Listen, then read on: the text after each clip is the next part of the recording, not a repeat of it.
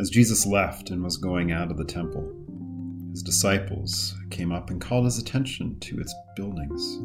He replied to them, Do you see all these things? Truly I tell you, not one stone will be left here on another that will not be thrown down. While Jesus was sitting on the Mount of Olives, the disciples approached him privately and said, Tell us, when will these things happen? What is the sign of your coming and of the end of the age? Jesus replied to them, Watch out that no one deceives you. For many will come in my name, saying, I am the Messiah. And They will deceive many. You're going to hear of wars and rumors of wars. See that you are not alarmed, because these things must take place, but the end is not yet. For nation will rise up against nation, and kingdom against kingdom. There will be famines and earthquakes in various places. All these events are the beginning of labor pains. Then they will hand you over to be persecuted, and they will kill you You'll be hated by all nations because of my name. The many will fall away, betray one another, and hate one another. Many false prophets will rise up and deceive many, because lawlessness will multiply, the love of many will grow cold. But the one who endures to the end will be saved. This good news of the kingdom will be proclaimed in all the world as a testimony to all nations, and then the end will come. This is the gospel of the Lord. Praise to you, O Christ. Uh, this is our gospel text for this coming Sunday as we're continuing our look at Revelation. And uh, it's one of those texts that we don't necessarily get all that often uh, for us, even though I think at the end of the, the church year, as, as we deal with a lot of the end times stuff in the church year, is when we'll get uh, this section out of Matthew 24. And it's an interesting section because first you have the the disciples, they're, they're praising the temple. They're praising the things that have been built, these things that that we can look at, that we can touch, that we can smell, that we can, you know, all this stuff. And they're like, "Isn't this great? Look what we've done, Jesus. Look what we've done. Isn't it great?"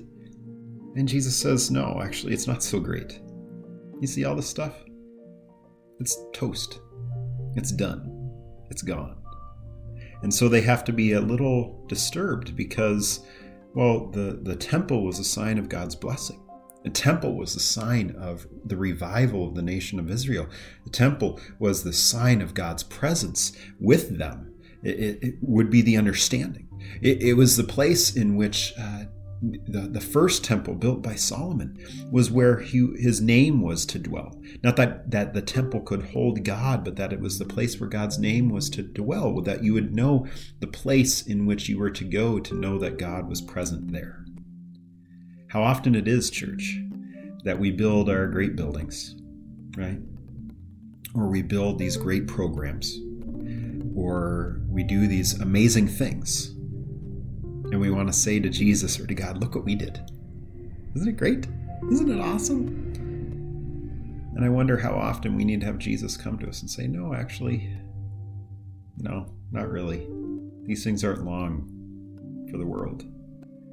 These buildings, these programs, all this stuff. It's great, but don't place your hope in it because something else is coming and then they approach him right on the Mount of Olives and they want to know when is this going to happen? Is this like tomorrow? Is this in our lifetime? Is it a hundred years from now? A thousand years? When is this going to happen? And then he gives us this stern warning watch out that no one deceives you. Watch out that no one comes to you pretending to be a savior pretending to be something else, to become that temple for you, that thing that gets built that we can look at, that we can touch, that we can smell, that we can hear, that we can do all these things and glory in apart from Christ. The, these, these, these ones that stand up as uh, modern day saviors for us. How many of us have that? Look at our politics. Look at maybe who you voted for or you didn't vote for. Look at our news media. Look at look at all these things, all these little saviors that we create for ourselves. And then when they lose an election or they stumble and fall because of sin or whatnot, we, we reach despair.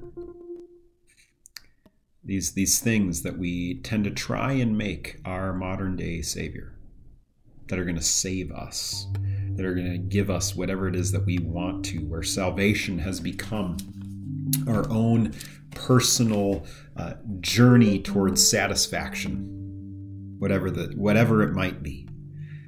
Never realizing that the Messiah comes to redeem us from a sinful world that has bought us, that has caused us to craft all sorts of temples, all sorts of messiahs, all sorts of saviors. And here then he, he warns of these things. You're going to hear of wars and rumors of wars during a time of peace, during the Pax Romana, where Rome was so powerful that uh, that no one had to worry necessarily about any sort of wars. So that you are not alarmed because these things must take place, but the see that you are not alarmed because these things must take place, but the end is not yet. Then says, Nation will rise up against nation, kingdom against kingdom. Why? Because kingdoms exist to fight one another. A kingdom creates borders, puts up walls, puts up a castle, all these things. Why? To defend itself from other kingdoms. Because those other kingdoms are going to want what that kingdom has, and that kingdom's going to want what those other kingdoms have. It's, it's why I always talk about how we are kingdom makers. We craft our own kingdom, that we try to make ourselves king, and then we fight with one another. That's our sin. That's our sin nature working in us. That we that we fight one another because we don't like what it is that they are doing, or we want what it is that they have. That happens all the time. But here Jesus is saying, you're going to see all this stuff happen. There's going to be famines and earthquakes at various places. All these events are the beginning of labor pains. I want to come back to that that verse there, verse 8. But the famines and earthquakes in various places, showcasing things that are lacking safety, security, food, uh, reminding us of where those things come from. As we've talked about a billion times now, the provisions that God offers to us, the, the need that we should have for God, for what it is that God gifts to us. So the famines being this picture of the fact that God gives and he takes away. And famines being a reality of us being not in control. And then earthquakes being things, they come upon us suddenly. They cause us to lose our footing. They cause us to, to realize that we think we are perfectly good, perfectly fine, going along in life, and then an earthquake comes and makes us fall. These things that cause us to stumble, to lose our solid footing, our solid ground, our foundation. What earthquakes have come into your life to cause you to lose that foundation that is Christ? Then they will hand you over to be persecuted, and they will kill you. You'll be hated by all nations because of my name. We in the West don't really think about this we tend to see persecution as this, you know, wearing of masks or not having Christmas on cups at Starbucks or whatever. Silly things that, uh, in some ways, yes, they're they're troublesome, but at the same time, they're not persecutions. When we're looking at what's going to be happening to the church in Afghanistan, for instance, or what has been happening to the church in Egypt, Coptic Church, or uh, elsewhere around the world where our fellow brothers and sisters face death, annihilation, slaughter, day in, day out. And we sit here in the comfort uh, of, of our church buildings, having the freedom to be able to worship and realizing that someday soon it's going to come to us too. That should frighten us, but at the same time, maybe we should be joyous about it because we know that the end is coming then, that Christ is coming. Then many will fall away, betray one another, and hate one another. Boy, we're doing that today, right? Hating one another, betraying one another, because we don't fit into the particular political uh, viewpoints that we think we should. It doesn't matter the side, left, right, center, whatever. We hate one another for it. We can't just sit down and poke fun at each other and still enjoy each other and love each other's company. No, we've figured out ways to hate ourselves. We, we invent new ways to hate one another. Many false prophets will rise up and deceive many. That fits in with the creation of different messiahs, right? The ones that say, oh, just follow me, just vote for me, just do uh, what it is that I do, and things are going to be perfect. And then they turn out not to be. Because lawlessness will multiply, the love of many will grow cold. Haven't we seen that?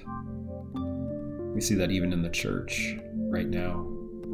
I wonder Has our love for one another grown cold?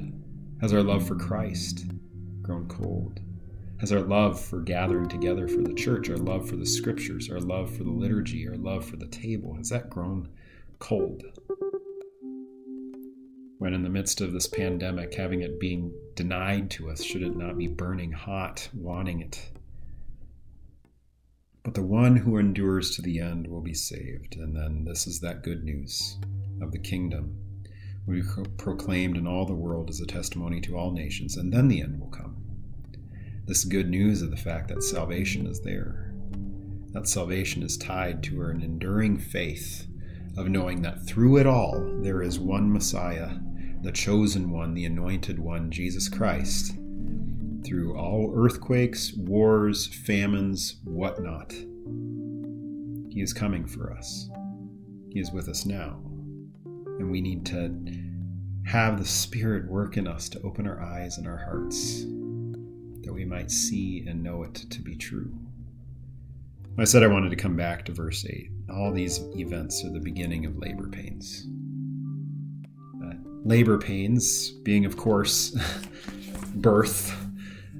How much does that fit in to the reality of what the Christian life is about. We always make the Christian life about enlightenment, about learning, about education. We're obsessed with discipleship, which we should be. We should be discipling one another. It, it becomes a, a place of teaching, of growth, of understanding.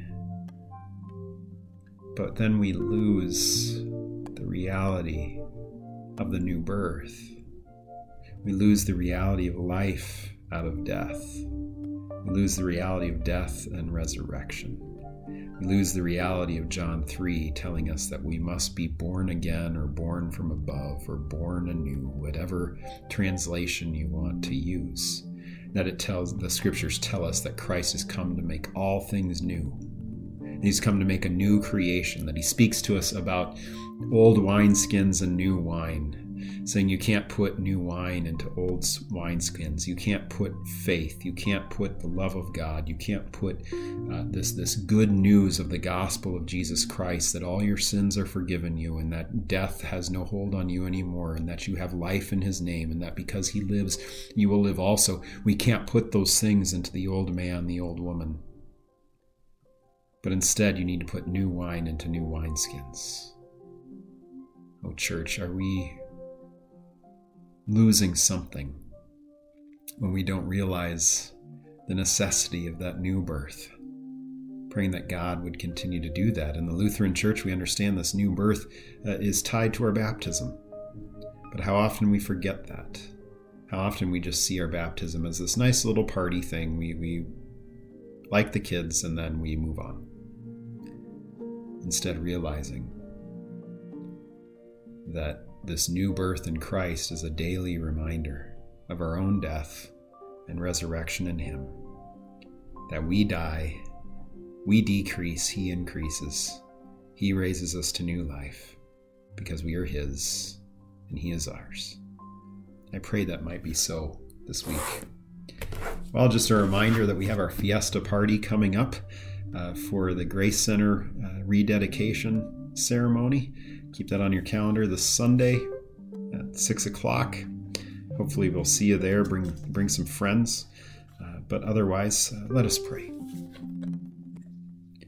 Almighty and merciful God, of whose only gift it cometh that thy faithful people do unto thee true and laudable service, grant, we beseech thee, that we may so faithfully serve thee in this life, that we fail not finally to attain thy heavenly promises, through the merits of Jesus Christ our Lord. Amen. Well, church, go in peace, serve the Lord. We'll see you again later.